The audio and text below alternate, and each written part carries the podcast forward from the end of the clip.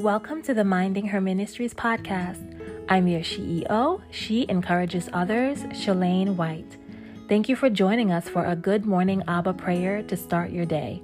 I pray that you continue to speak, seek, and soak in the presence and shadow of our good, loving, and perfect Heavenly Father.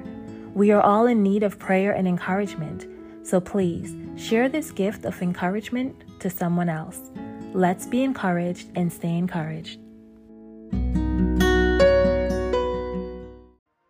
Abba, I desire to be pure, holy, and acceptable in your sight, so that I may be a pleasing aroma to you. For all you have done for me, forgiving me and still favoring me, but it takes surrendering and sacrifice. And if I'm honest, I wouldn't pray for any pain, even if it's good for me, meant to clarify me. But am I living in freedom if I don't allow you to chip away the things that are chained to me? Do I really trust you? Trust your hand in my life? Please increase my faith this season. Help me to know, to really know that you are good and you want the best for me. You only want to make a beautiful story. You see me through the eyes of Christ, but this world wants me to reflect its ways of doing things, its thoughts, its laws, its character. But who do you say I am? What do you say? What do you say I should put my belief in, my trust in, my hope in? No one but you, Lord.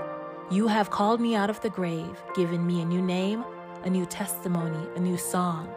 I pray that I learn to trust you more and more given you complete control of my life.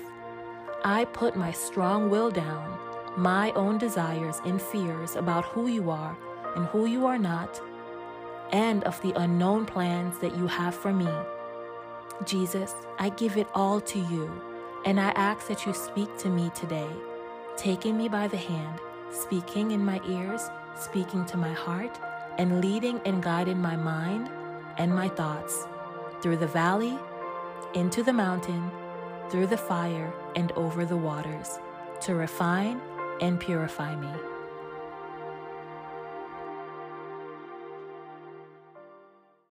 Hebrews 12:29 For God is a consuming fire. Isaiah 48:10 I have refined you, but not as silver.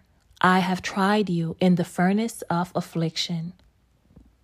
1 Peter 1 6 to 7. In this you rejoice, though now for a little while, if necessary, you have been grieved by various trials, so that the testing genuineness of your faith, more precious than gold, that perishes, though it is tested by fire, may be found the result in praise and glory and honor at the revelation of Jesus Christ.